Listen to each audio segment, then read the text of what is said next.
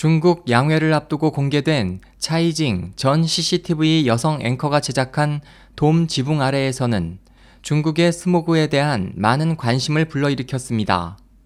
이와 대조적으로 중공 양회 첫날 장점인 전 중국 주석의 여동생이자 중공 정협위원인 장쩌 후이는 중국 일보와의 인터뷰에서 올해 베이징의 날씨가 매우 좋다.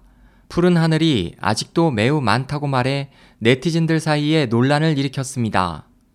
장기간 스모그에 휩싸인 베이징 날씨와 관련해 장 씨가 한 이 같은 발언에 대해 네티즌들은 아첨할 때를 맞추지 못했다. 돔 지붕 아래에서를 보지 못했는가? 앞에과 양회 때는 푸른데 왜 평소에는 그렇지 못한가라고 지적했습니다.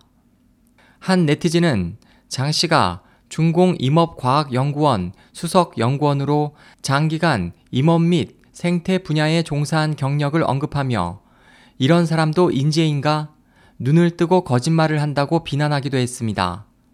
SOH 희망지성 국제방송 홍승일이었습니다.